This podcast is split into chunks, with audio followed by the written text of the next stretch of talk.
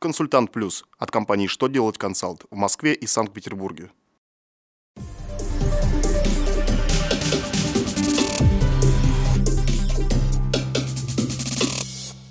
Добрый день! Для вас работает служба информации телеканала «Что делать ТВ» в студии Екатерина Ремезова.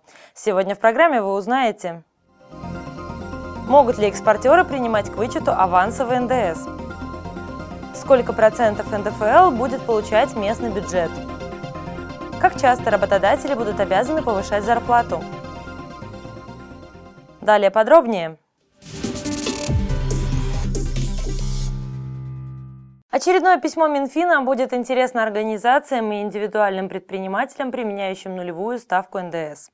Финансовое ведомство разъяснило, что такие налогоплательщики могут принимать к вычету аванса НДС в общеустановленном порядке, даже если суммы предоплаты, перечисленные ими в счет предстоящих поставок товаров, работ или услуг, используемых в операциях, облагаемых по нулевой ставке.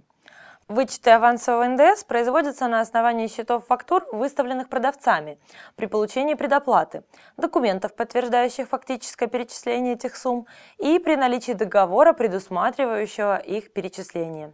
Правда, как обычно, Минфин добавил, что его разъяснения не являются нормативно-правовым актом, а значит, у налоговых органов может быть иное мнение по этому вопросу. Все работники отдают от зарплаты 13% НДФЛ. Законодательное собрание Республики Карелия разработало законопроект, где говорится о направлении большей части НДФЛ в бюджет муниципального образования по месту рождения налогоплательщика. Напомним, что сейчас этот налог платится в бюджет по месту работы, то есть учета организации. Соответственно, больше денег остается в экономически развитых регионах. Инициаторы законопроекта хотят, чтобы 10% НДФЛ направлялось в регионы по месту рождения налогоплательщика. Изменения будут внесены в статью 226 Налогового кодекса Российской Федерации. На сайте российских общественных инициатив инициатива о введении обязательной индексации заработной платы набрала более 100 тысяч голосов. В связи с этим документ направлен в экспертную группу для изучения и разработки необходимых правовых актов. В инициативе предлагается обязать каждого работодателя не реже одного раза в год индексировать зарплату своих сотрудников на уровень не ниже инфляции. Речь идет о всех организациях и предпринимателях.